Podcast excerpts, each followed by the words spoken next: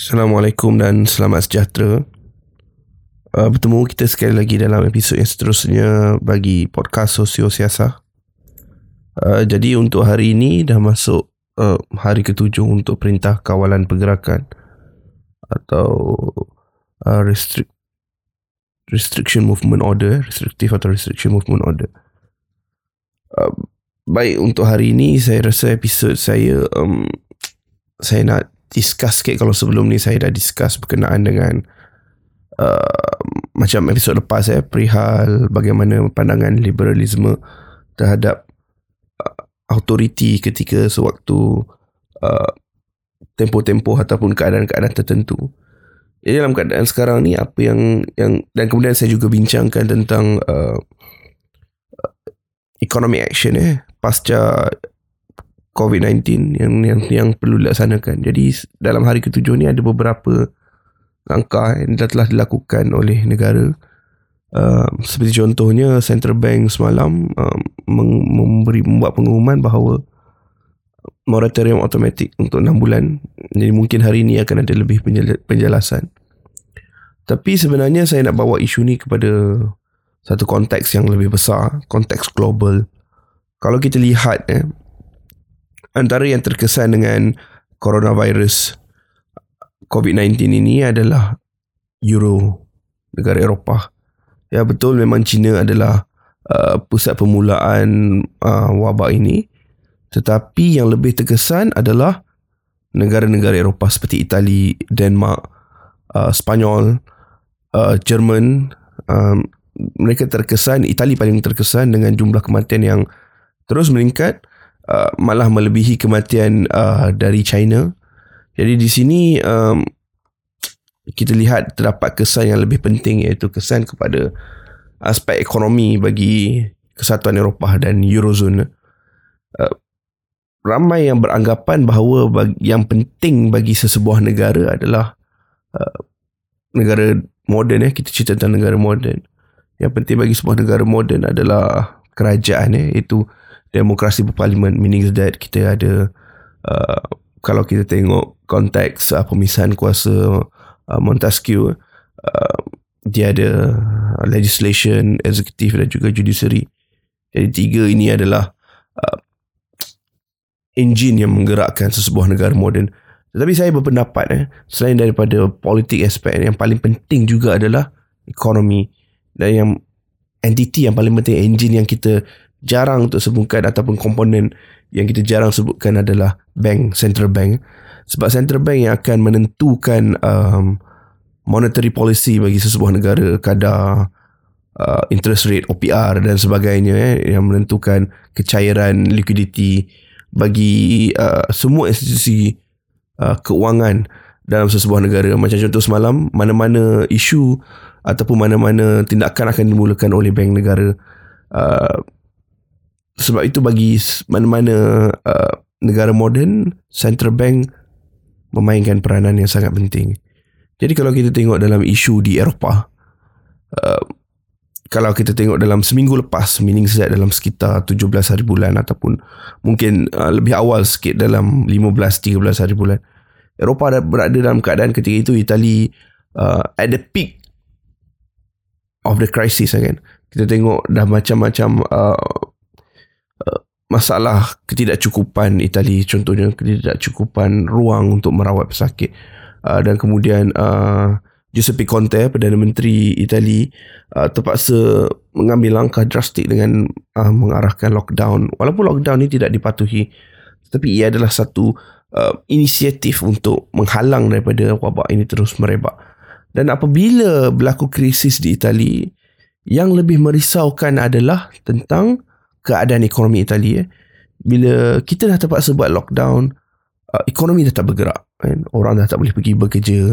um, Kemudian um, sektor-sektor industri dah tak boleh nak Nak, nak produce goods untuk uh, bagi ekspor atau keluaran tem- bagi kegunaan tempatan.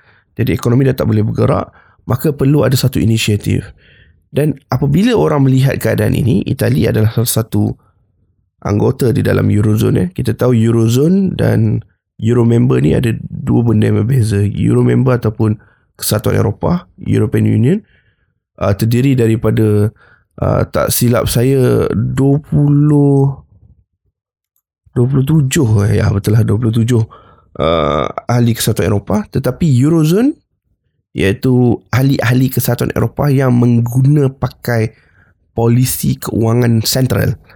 Meaning that mereka menggunakan satu unit keuangan iaitu kita kita gelarkan sebagai mata wang euro tu sendiri. Hanya ada sembilan belas. Ya, macam ada beberapa negara uh, Eropah lain yang tidak menggunakan euro, seperti contohnya Switzerland sebagai contoh. Ya, mereka menggunakan Swiss franc.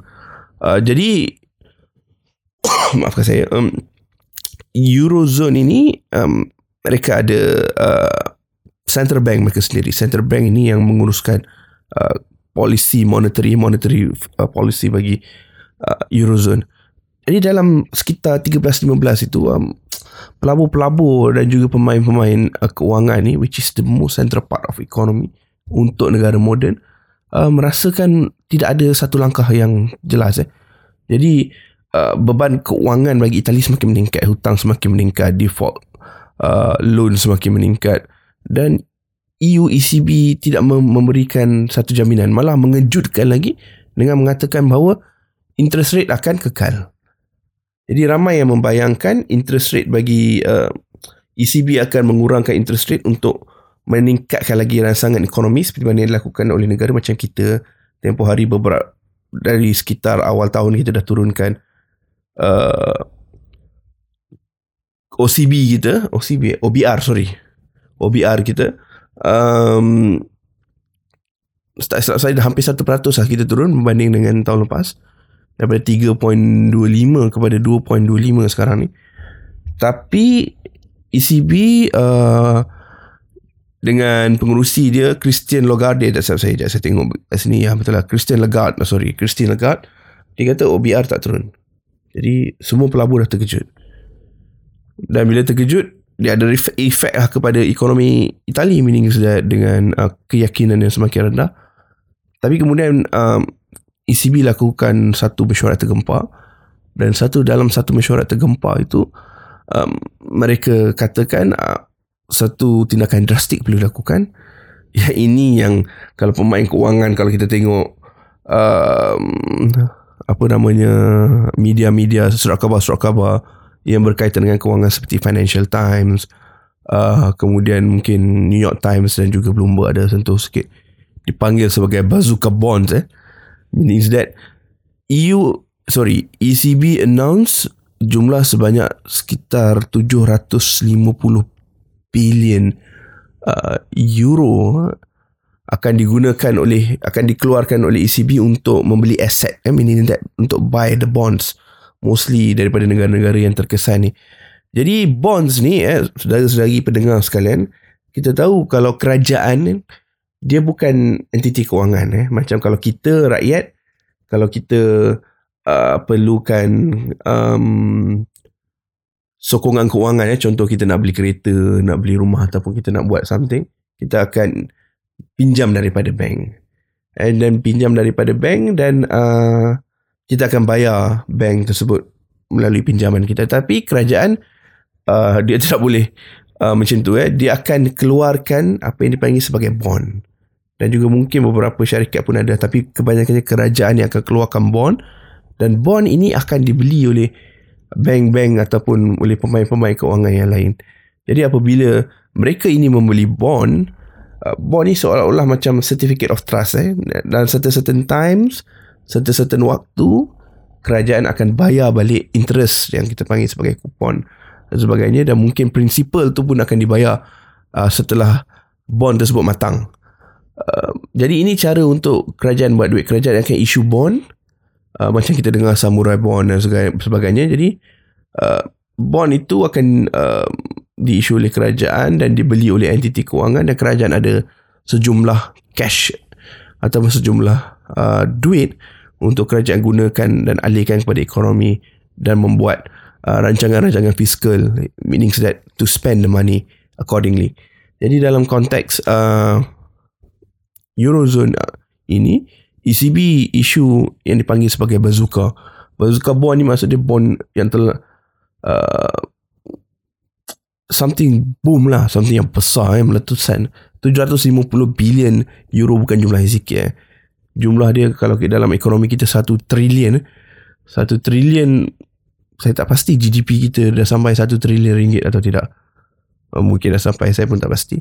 Uh, jadi itulah jumlah yang dikeluarkan oleh E C B, dan E C B kata jumlah ni akan digunakan untuk membeli balik bond. And, jadi kalau untuk Itali, um, sekitar enam puluh lapan peratus lebih kurang macam tu kan. Bond-bond ini uh, akan dibeli. Jadi jumlah yang besar.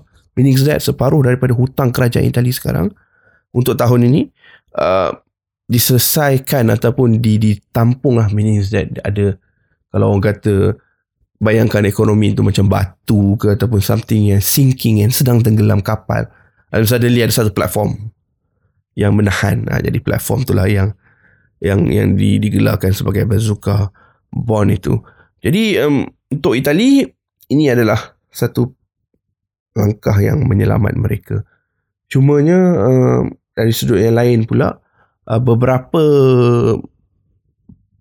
beberapa entiti lain, beberapa negara lain, beberapa institusi kewangan lain, dia masih lagi skeptikal eh, sebab um, Eurozone, walaupun mereka mempunyai monetary policy yang central, meaning setiap dia guna currency yang sama, dia ada central bank, tetapi dasar fiskal tu masih lagi diuruskan oleh negara-negara. Meaning setiap negara mempunyai perancangan spending mereka sendiri. Jerman ada, Itali rancangan spending mereka sendiri, Spanyol ada rancangan spending mereka sendiri. Jadi ada setengah negara ni dia lebih lavish kan, macam orang kata tu. Uh, lebih, macam kalau kita contoh bayangkan kan, kita ada um, let's say datuk nenek kita atau mak ayah kita ada lebih kurang sepuluh orang anak. Dan sepuluh orang anak tu semua kahwin. Tetapi semua urusan keuangan diuruskan oleh mak ayah kita, katakanlah.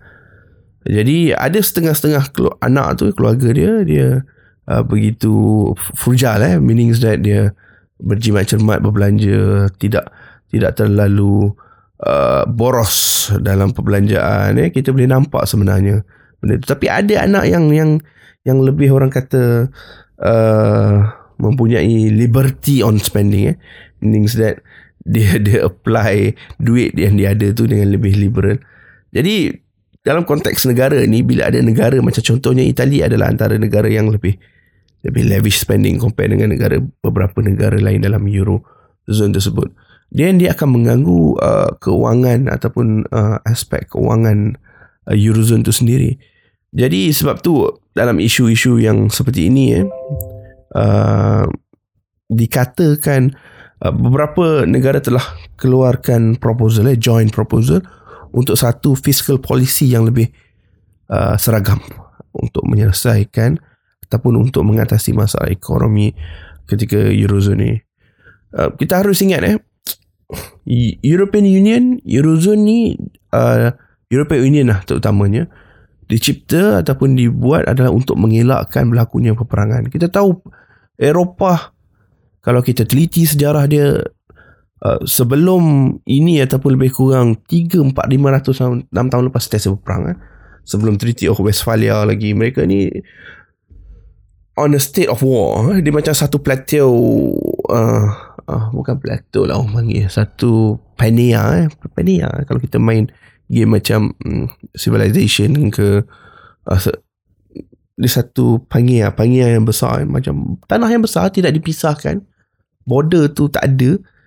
Meaning that uh, daratan je semuanya. Kalau ada natural border pun sekitar macam uh, pegunungan, tetapi kebanyakannya masih lagi uh, dalam daratan. Jadi mereka ini in state of war, perang-perang sana sini sana sini. Uh, kemuncaknya adalah Perang Dunia Pertama. Tapi orang ingat Perang Dunia Pertama tu the, the war that ends all war. Tapi suddenly ada Perang Dunia Kedua pula. So selepas Perang Dunia Kedua, what they did is uh, they they they create European Union to make sure that bila negara ini ber, berdagang eh, meaning that ada trade, dia, dia takkan berperang. Uh, contohnya kalau aku perlukan kau gandum, kau bagi aku lembu.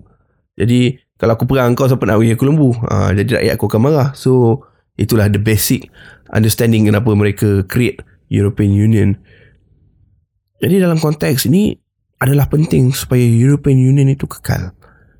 Kalau ada krisis seperti coronavirus, European Union berpecah, uh, Eurozone berpecah contohnya, boleh jadi macam Brexit satu ketika dulu. Brexit mungkinlah satu negara saja, dia orang tak ada masalah sangat. Tapi bila benda ni pun berlaku, even contoh saya sebelum saya pergi kepada penjelasan ni, Brexit nak berpecah pun mengambil masa yang sangat lama, tiga empat tahun kena ada plan eh plan pemisahan. Dibayangkan kalau dia suddenly pecah euro ni, apa impak dia kepada ekonomi global, dan apa kesan dia kepada kewangan uh, di peringkat antarabangsa, macam mana dia akan menjatuhkan ekonomi. Semua negara akan drag down, semua akan terlibat dalam economic crisis. Um, akan ada economic crisis, bukan sekadar krisis di atas kertas eh. Import export tak dapat dipenuhi sebabkan ada yang kata, "Eh, kau tak bayar aku, macam mana aku nak bagi kau duit? Eh, kau tak bayar aku, macam mana aku nak bagi kau barang?" Semua. Dan kemudian akan terlibat dengan food crisis. Oh. Dia dah berlaku global calamity macam tu. The next thing is the next thing that will happen is definitely global scale of war. Bila negara dah tak dapat semua, dah mulalah ada yang ada superpower ni, yang ada capacity uh, untuk untuk untuk menelan negara yang lemah ni, akan menggunakan kapasiti ketenteraan. Dan bila ada negara yang lemah ni, dia akan minta bantuan negara yang besar. Okay, I need your help. Contoh daripada Amerika. And then Amerika definitely at, at certain point dia rasa dia perlu tolong. And sebab uh, selain daripada uh, rationality untuk tolong, tetapi mereka means that dia ada certain, macam Amerika dengan Europe ni, dia ada macam-macam satu a burden kan? a burden untuk tolong mereka yang di Eropah ini. Jadi um, berbalik kepada isu tadi tu, salah satunya adalah dipanggil sebagai bazooka bond untuk help Itali. Um, dan uh, adalah macam contoh, kalau saya baca Financial Times ni, dia kata ada certain negara tak tolong. Contoh macam Jerman kata dia tak nak ekspor dah dia punya face mask. Jadi Itali yang sangat memerlukan ni mempunyai uh, kekurangan daripada sudut face mask. Tapi kemudian kalau kita baca komen-komen, meaning that it's not that Jerman keep Itali in isolation, eh, tak biarkan dia. Dia tolong dalam segi yang lain. Contoh memberikan baru-baru ni tiga ratus ventilator kepada Itali. Uh, cuma dalam keadaan sekarang ni, uh, kalau kita yang berada di luar Eropah ni, kita yang tak biasa dengan uh, suasana Eropah, saya percaya eh, banyak yang tak, uh, saya sendiri pun tak faham lagi dengan culture diorang. Saya baca kawan saya yang berada di Denmark, orang Eropah, baru keluar matahari sikit dah mulalah nak keluar tengok apa masalah diorang ni. Diorang dalam lockdown lagi, mungkin sampai sekitar awal atau uh, mid of April. Tapi bila tengok ada matahari sikit, ah, mula nak berjemur. Meaning that, saya nak katakan ni, kita ni masih kita tak faham kan. Jadi yang kita yang tak faham Eropah ni, bila kita baca berita contoh China memberikan bantuan kepada Itali, Rusia memberikan bantuan Itali, kita bayangkan bahawa uh, at one point Itali ni berada dalam isolation, tidak dibantu oleh Eurozone, tidak dibantu oleh uh, Kesatuan Eropah sendiri. Um, ya, mungkinlah juga mereka ni lambat, tetapi itu tidak bermakna Itali dibiarkan secara isolasi. Sebab Itali antara, tak silap saya, the eighth largest economy in the world. Jadi kalau ekonomi Itali collapse, collapse lah Eurozone. Jadi dia perlu diberikan bantuan. Cumanya sekarang dia, ya, kalau E C B dah dah bantu dari sudut monetary policy, the next thing that is important is the fiscal policy, polisi perbelanjaan tu. Kita nak tahu. Um, Milton Friedman kan, economic ekonomis yang menang Nobel Prize. Eh. Saya ni tak berapa gemar sangat dengan Milton Friedman sebab masa saya buat thesis, uh, which is tak viva lagi PhD saya.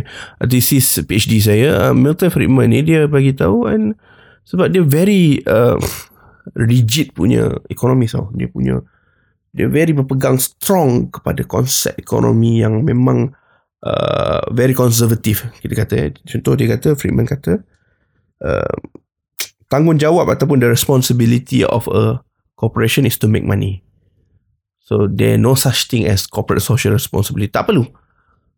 Tanggungjawab syarikat adalah untuk make money. Eh, tak buat apa nak buat C S R bagai ni. Macam tu lah lebih kurang saya, Sir Friedman kata. C S R ni tak guna je. You make money, you contribute to the economy, then it's your responsibility. Eh, yang lain, uh, tanggungjawab sosial apa semua, serah kepada kerajaan. Eh, kerajaan yang akan bantu. Bukan kerajaan akan bantu, itu memang responsibility of kerajaan untuk menjaga rakyat dia. Kamu make ekonomi, jaga, uh, contribute kepada market. And then this is the circulation of system. So, walaupun Friedman cakap macam tu, tapi ada ketikanya Friedman ni memberikan um, satu orang kata pendapat yang yang nampak kelakar, tapi that is the, the the right thing to do. Contoh eh, contoh yang dia pernah kata eh, yang, yang sangat berguna sekarang ni adalah helicopter money. So Friedman ni pernah cadangkan, dia kata di, di, in the time of really great crisis eh, contoh macam sekarang ni, apa yang kerajaan perlu buat adalah naik helikopter, uh, lemparkan cash. Ya, mungkinlah Friedman bergurau dalam konteks tu, tapi sebenarnya apa yang Friedman cuba sampaikan uh, dalam in time of crisis ni, the best thing is for the government to give cash kepada rakyat. And tak perlulah naik helikopter bagi cash. That, that, that was something so ridiculous, tapi maksud dia macam tu lah. Money, something, money coming from the sky, orang kata, out of nowhere. So the the the rakyat ini menerima wang uh, out of nowhere daripada kerajaan lah. Dia, dia, dia tidak perlu nak contribute dia punya labour power dia, sebab biasanya konsep ekonomi kita contribute labour power kita.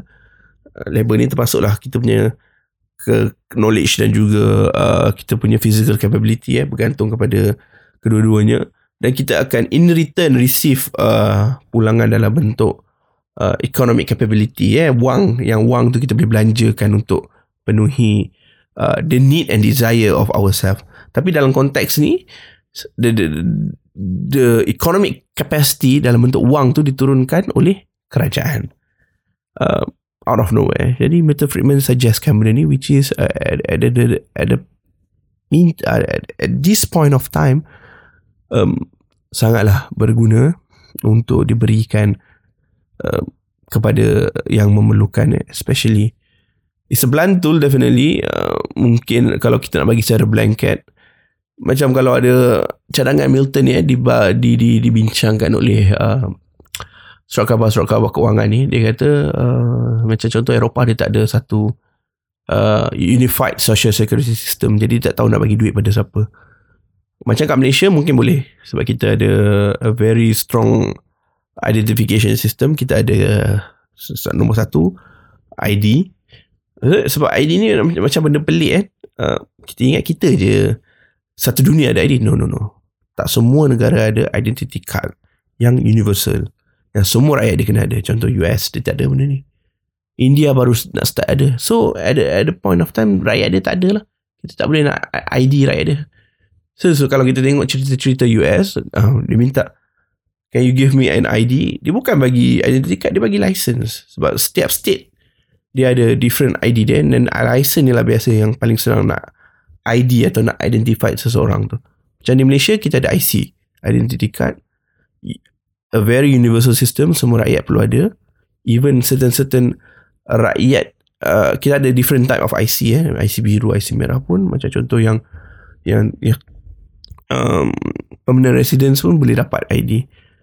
Um, jadi kita ada satu sistem. Selain daripada I D, kita ada uh, mungkin uh, sewaktu BRIM, Bantu Rakyat Satu Malaysia, dan B S H tu, kita ada uh, list of name yang yang boleh diberikan bantuan, dan uh, kita ada juga pemegang uh, yang yang yang register dengan L H D N ke, register dengan K W S P. K W S P untuk semua laboured worker um, yang yang diberi gaji.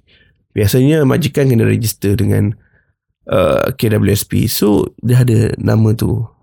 Yang mungkin ada masalah dari sudut gig ekonomi, eh, yang buat kerja-kerja gaji harian, penjaja semua.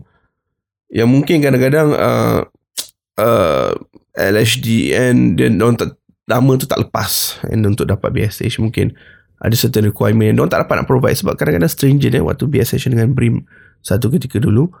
Jadi golongan ini yang mungkin uh, kerajaan, kalau dari konteks Malaysia, kita perlu tengok untuk pemberian helikopter money ni. Uh, macam di Europe tu takpelah mereka boleh selesaikan. Cuma uh, saya harapkan di Eropah tu, of course, bukannya tak ada cerdik pandai, dia orang pun kena nilai kembali uh, apa fiscal policy yang sepatutnya.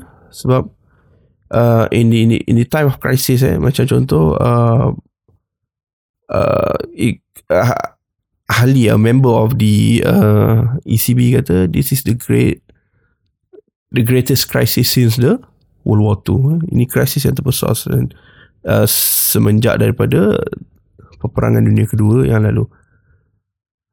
So in the great crisis we have to make a great uh, measurement eh, untuk menyelesaikan masalah ini. Uh, dan uh, saya harapkan kita dapat buat yang terbaik lah. Jadi itu saja saya rasa untuk episod kali ini. Uh, dan uh, kita mungkin akan berjumpa di episod yang akan datang. Alright. Terima kasih. Assalamualaikum warahmatullahi wabarakatuh.